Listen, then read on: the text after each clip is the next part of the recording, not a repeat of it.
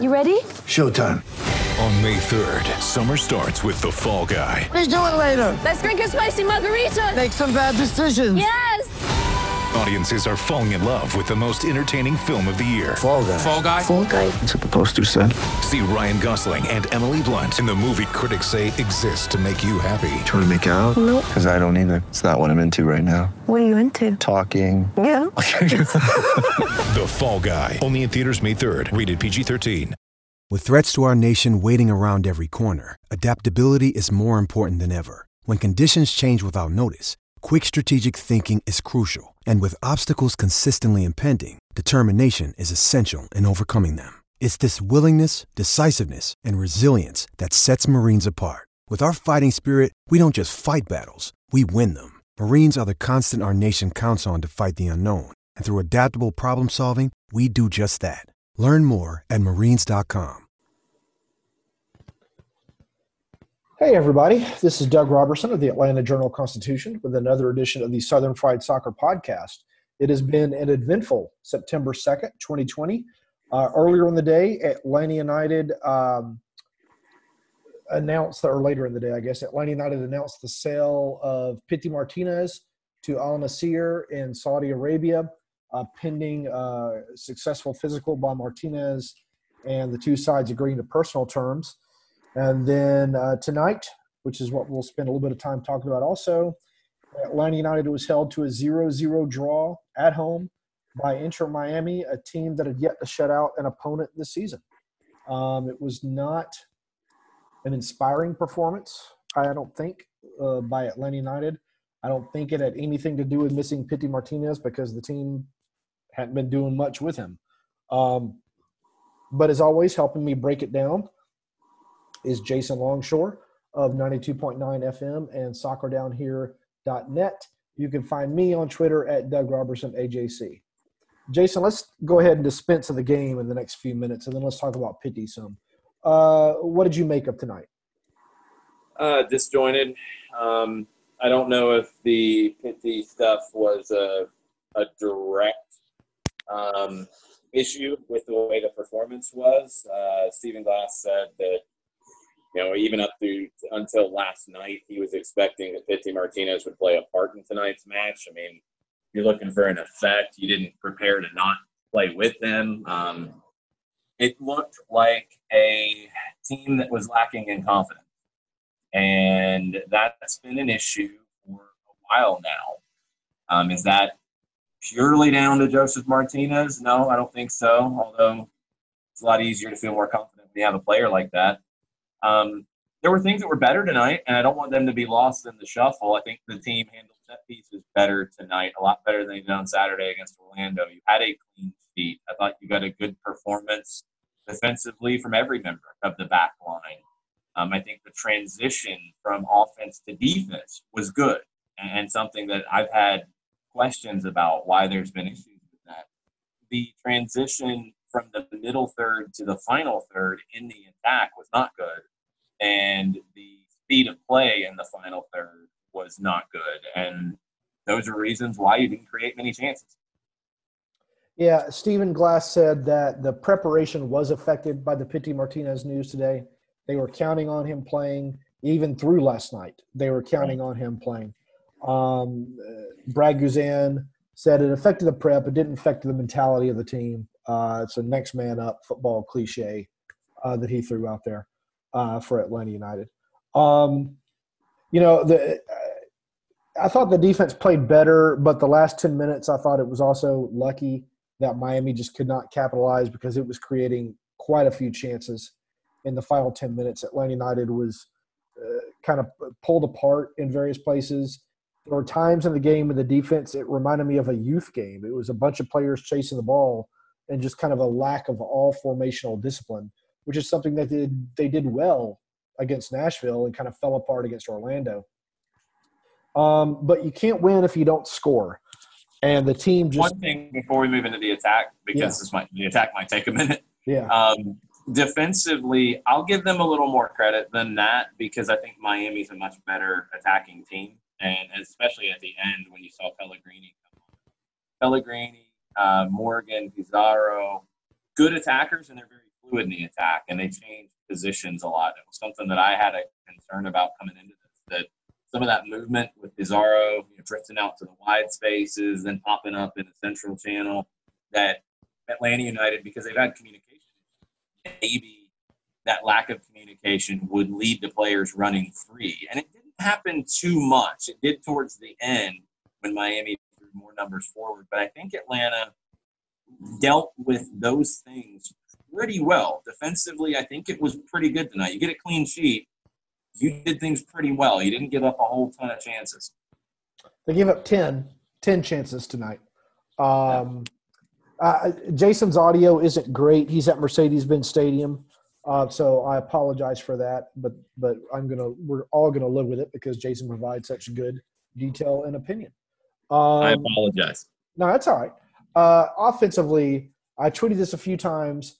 Atlanta United had some good passing combinations. I don't think they, they were as good as some against Orlando, but then when it gets into the, the the like the 35 yard line, the equivalent of the 35 yard line, everything just breaks down. Um, turnover after turnover. Uh, nobody's making a run. It's it's the little triangles that you kind of like to see, but it's little triangles that don't seem to have a whole lot of purpose to them. Um, the team's best chance to score was arguably its first when Brooks Lennon put in a Julian Gressel like cross uh, to uh, Erick Torres, who was for some reason unmarked by either of Miami's center backs. And he opened up his hips and hit it with the inside of his left foot and put it over the goal. He regretted that. He said it was my only chance and I got to do better. Um, but then, other than that, there really weren't a whole lot of, of quality chances created. I mean, if people want to say, well, if Josef Martinez were in, blah, blah, blah, blah, he wasn't going to get anything tonight. There just wasn't anything there. Yeah, I think the thing with, with Josef is more the mentality. And I think what you're seeing without him, you know, he never wore the armband here, but he was a leader on the field in those moments where you have those drops or those lulls in the team, whether it's it's just an energy, whether it's in confidence. You miss those times where you would see Josef barking at, at, at players, barking at teammates, uh, being demonstrative because you saw a reaction to that. And right now, you're not really getting either one. Speaking of barking, uh, Barco got caught uh, not being very happy that he was subbed off uh, today in the second half. Um, I, I guess presumably it's Stephen Glass. We didn't quite know who he was talking to. Glass explained it as as load management um, with Barco and Hyndman, and why Larentowicz wasn't in even the game day roster, while Manuel Castro wasn't on the roster. I mean, it's I don't really understand. I, we've talked about this on your show. I don't really understand the reasoning because this season is really more of a sprint than a marathon at this point after this block of games, I think there's going to be 12 remaining. And Atlanta United is closer to being out of the playoffs than in the playoffs at this point.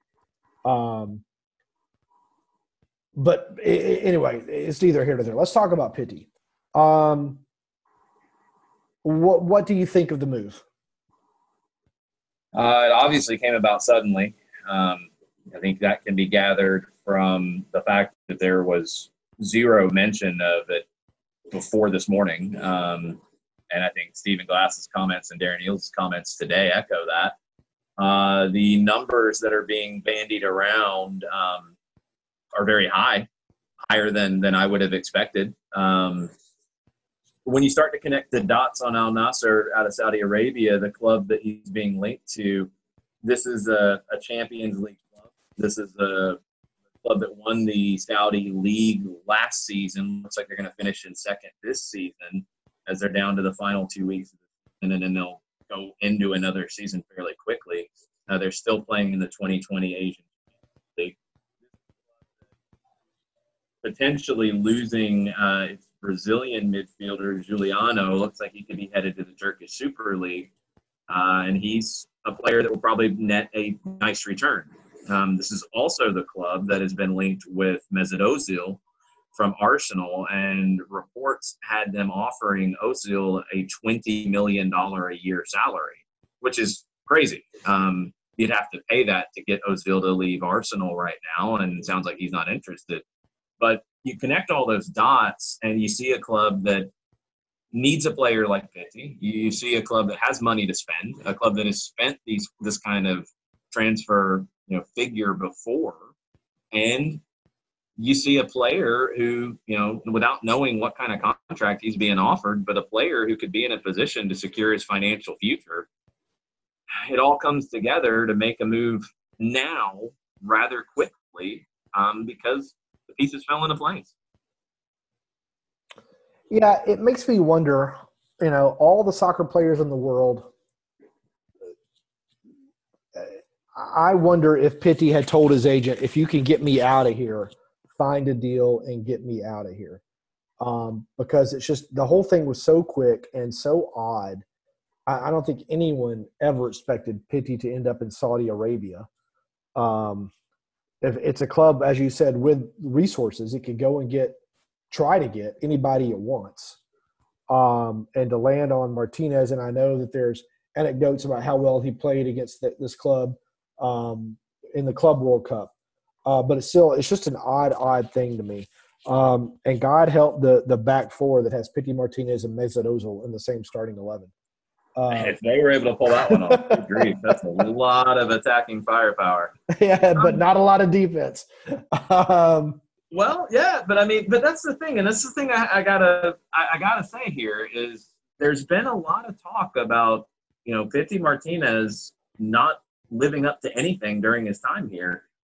You've got a club who thinks otherwise, and yeah, they're gonna have to overpay him salary wise to get him to go.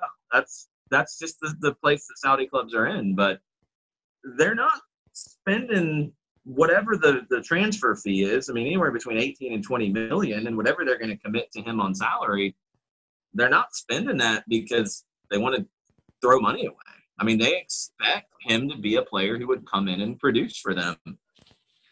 Atlanta's going to turn a profit on this deal and yeah. be able to then go and who knows what the rest of this market could look like right now. Yeah, I, I well, you know, you look at the um, transfer fee purchases, Atlanta United is going to be able to buy low. I think. Um, Hundred percent, they will. Yeah, the recession, COVID, has affected prices. Um, You've got clubs in South America that Atlanta's done business with before that are selling players because they can't pay them right now. Yep. Independiente is a club who is moving players at the moment because they can't pay their wages. Um, you're going to be able to really get some bang for your buck right now. So, put on your uh, take off your Kangol and put on your GM Kangol. I, I think Atlanta United is going to try to find a number ten. How do you think having a number ten is going to make this team give this team a spark, get some goals, give it some swagger back, really turn it into what Stephen Glass keeps saying he wants to turn it into, but has been unsuccessful in just three games, to be fair, just three games. Uh, the Atlanta United of old. Depends on what kind of number 10 you're looking for. Um, Miguel Almiron's a number 10. Pity Martinez is a number 10. Neither one are necessarily traditional number 10s, and they're very different from one another. Um, Ezequiel Barco can play as a number 10, um, and he's different than the other two. I I really think you're going to kind of lean back into what we've seen this team prioritize over the years uh, speed. I think you're going to lean back into a player who is strong in transition. Um, I think you'd like to have a player who can help you press more um, when you want to pick and choose those moments. Uh, you can find those players, and you can find those players for you know good purchases. And remember, this is something that was stressed with Miguel Almiron's purchase and his transfer out. It was stressed with Barco's purchase. It was stressed with Pity's purchase. And Darren Eales repeated it with, with us today on the, the countdown to kickoff. They're going to be looking for somebody who would have resale value. They're not going to go get a 32 or 33 year old number 10 for right now. They're going to go get somebody that they can bring in, have them perform, and then move them on at a profit. It's a yeah. I, I think if you have to prioritize anything right now, um, uh, uh, check boxes. Speed has got to be number one because it's a it's a team that going forward it just does not have a lot of speed in the in the chosen starting eleven. I'm not including Jurgen Damm in that because he's not a starter yet. Um, it's not a team that has anybody going forward right now in the starting lineup. He's going to beat anybody off the dribble, and that's part of why it has so many issues in the final third. It has to rely on combinations uh, to get into space, and it's just it can't put anything together right now. I'm going to be really curious to see who they're able to get. I think it's going to be a lot sooner than than later um, on on the signing that they're going to make. Um, I don't know from what country it's going to come, uh, but it's it's got to be an impactful signing. Which kind of brings me back to Barco again because you know he's been here uh, going. This is his third season now. I don't think anyone is. It's, it's like kind of like pity. No one's still clear what is his best position. He kind of drifted around central uh, to the left and then centrally tonight. He needs somebody that can help him just play one position, one position only for a while, and and really get his confidence up at that position, and become the type of player that Atlanta United wants him to be. Yeah, I, think Ezequiel Barco's got to stay healthy more than anything. I, think he's got to be able to put a run of games together because however quick a move happens, I mean, you know, we, we stressed that this Pity Martinez transfers come together quickly. I, you know, you haven't been shopping yet. So it's going to take a little bit of time to bring. Oh, I, I, think they've been shopping. You know, uh, Darren Eales is smart enough to have a list put together long before. No, that's a, that's different. I, I agree with that. They have a list, but shopping and having a list are two different things because now you have to start talking about figures and those sorts of things. That's not going to happen in a week, two weeks. Barco's going to have time. He can stay healthy and he can keep getting on the field and he can be dangerous here to be the guy. And he's never been the guy in this team. It's always been defer to Miguel, always defer to Josef. It, it's gonna. It was defer to Pity. Barco was always the third musketeer. Now he's the guy that you have to look to in the final third, and he's got to step up and deliver. There's pressure on him now to do that. Yeah, I just, I yeah, it, it's I can't, I don't know if he can if he's going to succeed uh, feeling that pressure because, as you point out, he has not been able to be on the field long enough. He's had one really fantastic stretch. That was at the beginning of last season.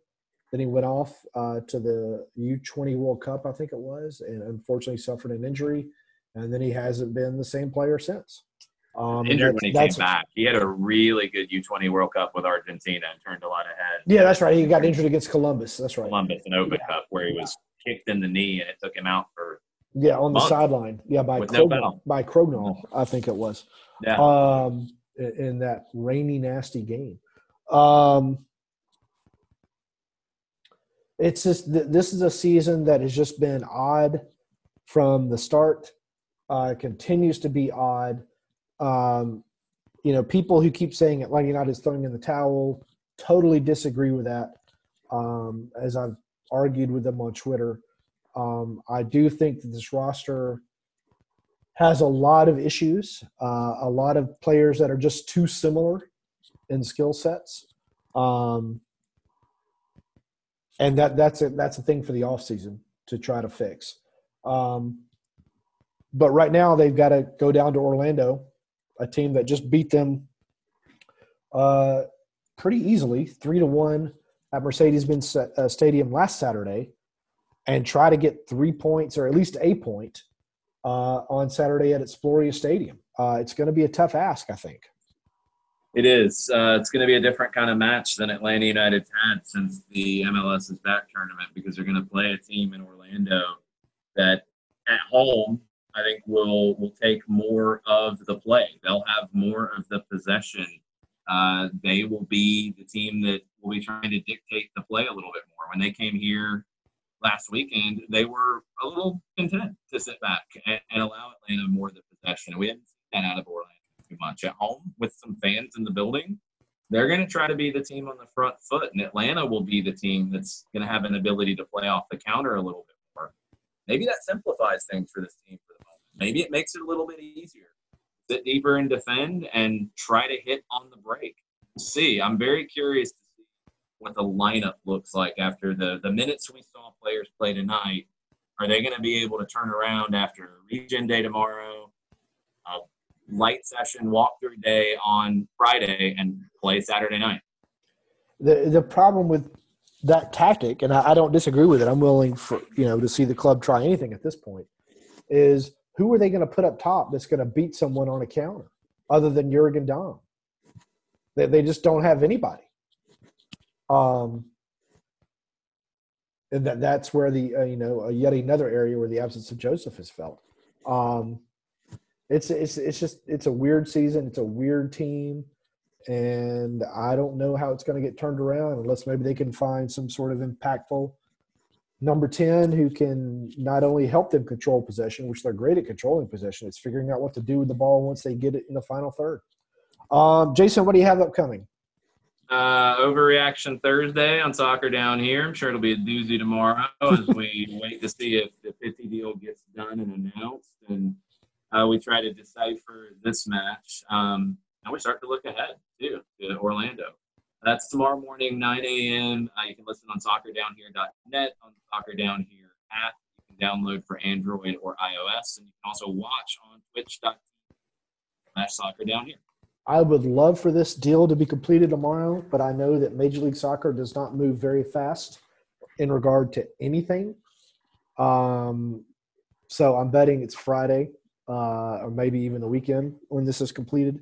Um, but that's neither here nor there. Uh, as always, you can find me on Twitter at Doug Roberson AJC, on Facebook at Atlanta United News Now.